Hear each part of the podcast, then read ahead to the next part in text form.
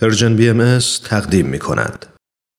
برنامه امروز گزیده های از یک سخنرانی از رادیو پیام دوست اولین بخش گزیده هایی از سخنرانی دکتر فریدون جواهری خواهد بود با عنوان ثروت و اقتصاد در خدمت رفاه عالم انسانی دکتر فریدون جواهری پژوهشگر مسائل اجتماعی هستند و همچنین برای سالها به عنوان مشاور ارشد سازمان ملل در زمینه توسعه اجتماعی و اقتصادی در کشورهای مختلف فعالیت داشتند و این سخنرانی یکی از سخنرانی هایی است که در 22 دومین همایش سالانه انجمن ادب و هنر ایران که مدتی پیش در انگلستان برپا شد ایراد کردند.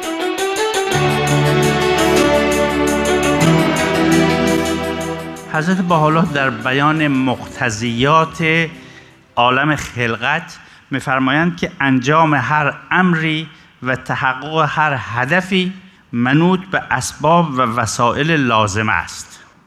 مثلا شما ببینید که ثروت یه وسیله بسیار لازم و مفید برای انجام اهداف خیلی خیلی متعالی. تأمین معیشت روزانه ترقی و رفاه خانواده نیل به درجات عالی تحصیل مشارکت در فعالیت های عام المنفعه خدمت به وطن و البته در نظر بهایان خدمت به نوع بشر. وسیله خیلی خیلی مفید هست. بنابراین فکر کردم از اینجا شروع بکنیم با اونچه که همه البته می‌دونیم که غنی بودن و داشتن ثروت در نظر بهایی هیچ نوع مقایرتی با روحانی بودن با یک زندگی روحانی بودن نداره. و اگرچه ممکنه در شرایط این یه امتحان برای ترقی در درجات روحانی باشه ولی در مواردی هم می‌تونه وسیله خیلی خیلی مؤثری برای ترقی روحانی باشه. بنابراین این مفهوم نفی ثروت یا نامطبوع شمردن ثروت که در بعضی از ادیان گذشته تاکید شده در دیانت بهای ابدا قابل توجیه نیست و ریاضت کشیدن رو هم در دیانت بهای من فرمودن. بنابراین صحبت این است که اگر یک نظام اقتصادی بخواد وسیله برای تحقق اهداف عالی باشه از قبیل صلح عمومی و رفاه عالم انسانی این طبیعتا باید یه استحکام خاصی برخوردار باشه.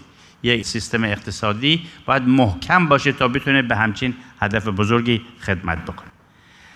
بنابراین سوال این است که در نظر ما خصوصیات یک سیستم اقتصادی محکم چیست از نظر ما؟ که البته سال روشن استحکامش بسته به هدفش داره. کاپیتالیسم فعلی ترویج فرهنگ مصرف گرایی رو وسیله مؤثر برای این استحکام نظام اقتصادی می‌دونه. و برای این خیلی تاکید می‌کنه. از همه جور قوای موجود اجتماعی و سیاسی و علمی و روانی استفاده می‌کنه تا مصرف گرایی رو بالا ببره. به اسم نظام قوی اقتصادی. شاید مبالغه نباشه. اگر بگیم که امروز نقشه ها و حتی حیله های مختلف به کار میره تا مردم بیشتر و بیشتر به فکر خرید باشن. خرید چیزهایی که دوست دارید. یا ما بهتون قبولوندیم که باید دوست داشته باشید. و این واقعا به مرحله رسیده روش زندگی رو با آگهی های تجارتی با رسانه های عمومی با وام های فریبنده که به انسان میدن با کردیت کارت هایی که یکی دو تا سه تا به زور میقبولونن که لازم دارید. یه فرهنگی داره به وجود میاد که خرید عجولانه ببخشید بیفکرانه خریدی بدون اینکه انسان به فکر این باشه یا براش روشن باشه که چجوری می‌خواد پولشو بده. این رو هی داره قویه و قوی تر میشه به اسم اینکه مصرف گرایی باید بره بالا. چرا که اقتصاد قوی مصرف لازم داره. به شدتی که اشتغال به کار همونطور که دیروز عرض کردم بیشتر به خاطر که پول داشته باشم که چیز بخرم. بنابراین حتی فرصت لذت بردن ازش هم کم کم پیدا نمیشه. یعنی حتی اگر قبول کنیم که هدف پول زیاد و مصرفگرای خوشحالی است گاهی موارد فرصت لذت بردنش هم پیدا نمی کنیم از بس سرعت این در حال افزایش است. و دیروز هم عرض کردم چه بسا که برای اینکه بتونیم این کار رو بکنیم در خانواده بیش از یه نفر شروع به کار می‌کنه و اون هم مسائل خانوادگی خودش رو مشکلات خانوادگی خودش رو وجود میاره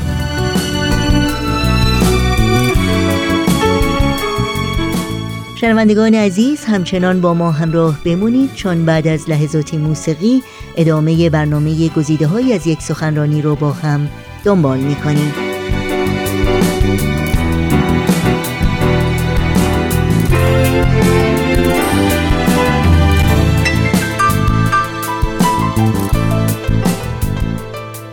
برای سنجیدن این میزان استحکام هم معیارهایی که فعلا موجوده تولید ناخالص ملی میزان رشد اقتصادی میزان بیکاری قدرت خرید اینجور معیارها رو استفاده می‌کنن که استحکام یه سیستم اقتصادی رو بسنجن. که البته هر کدوم از اینها از اعتبار خاصی برقرار مفیدم هست جوانب علمی هم داره ولی وضع پریشان فعلی دنیا و نابسامانی ها و عدم خوشحالی ها و نگرانی ها هم نشون میده که اون سعادتمندی که این اقتصاد قوی قرار به وجود بیاره خبری نیست ازش. و بنابراین این سوال رو مطرح می‌کنه که یه نظام اقتصادی مستحکم دقیقا چی هست؟ و چه معیارهای دیگری علاوه بر این همینطور که عرض کردم تولید ناخالص ملی و اینها خوبن. ولی علاوه بر این چه معیارهای دیگری هم باید اندازه گیری کرد که ببینیم این استحکام اقتصاد رو بسنجیم. در نظر بهایی ها همونطور که مطلع هستید بهایی ها ما سعی می‌کنیم یه درک بهتری از این داشته باشیم که جوانب مختلف زندگی همه باید از یه انسجام خاصی برخوردار باشن. جوانب زندگی ما چی هست؟ اقتصادی هست، اجتماعی هست، روانی هست، عاطفی هست، روحانی هست خیلی مسائل هست. جنبه اقتصادی زندگی جنبه خیلی خیلی مهم و اساسی هست. ولی فقط یکی از جوانب زندگی است. و بنابراین این سوال هست که آیا این واضح نیست؟ یه نکته خیلی واضحی نیست که بگیم یک سیستم اقتصادی محکم و مستحکم باید به فکر انسجام بین تمام جوانب زندگی باشه. یعنی اگر من در زندگی احساس کنم که از همه نظر خوشحالم طبیعتا اون وضع اقتصادی هم که بهش من کمک می‌کنم یا جزوش هستم مستحکم تر خواهد بود. آیا مثلا میزان اعتمادی که مردم نسبت به رهبران و دستن در کاران این سیستم اقتصادی دارن دلیلی نیست که فکر کنیم که اون هم به استحکامش کمک می‌کنه. در حالی که امروز اون اعتماد وجود نداره. آیا ترویج حرس و آز و اجهاف و حتی ظلم در طویل المدت می‌تونه به نفع استحکام نظام اقتصادی باشه؟ آیا توجه یک نظام اقتصادی به محیط زیست و ترویج اینکه چطور تولید کننده و مصرف کننده هر دو باید با هم به فکر محیط زیست باشن. طبیعی نیست که فکر کنیم این هم به استحکام یک سیستم اقتصادی کمک می‌کنه. و یا به طور خلاصه اگر هدف اصلی یک نظام اقتصادی کمک به بنای اجتماع پیشرو یا استقرار یک تمدن پیشرو جهانی هست هدفش ایجاد سرور واقعی و تأمین رفاه همگانی هست. آیا نباید واقعا بر اساس ماهیت دوگانه نوع بشر که هم مادی و هم معنوی هست باشه؟ یعنی تا چه حد یه سیستم اقتصادی می‌تونه احساسات و منویات روحانی و معنوی بشر رو زیر پا بذاره و فقط به فکر مادیات باشه؟ بنابراین می‌بینید که با این صحبت ها می شود گفت که لازم است یک هدف دقیقی یا هدف دقیق تری از نظام اقتصادی باید اول تعیین بشه.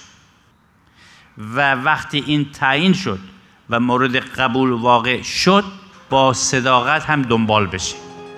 اون وقت به مرور ما تحولاتی و تغییراتی در سیستم اقتصادی جهان خواهیم دید.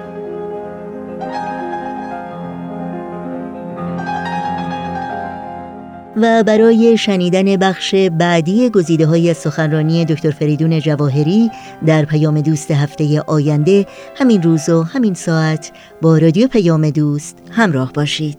از اون زمان که آرزو چون نقشی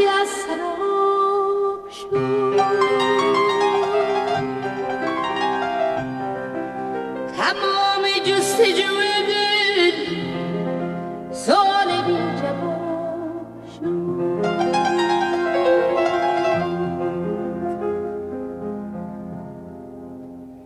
نرفته کام تشنی به جستجوی چشمه ها.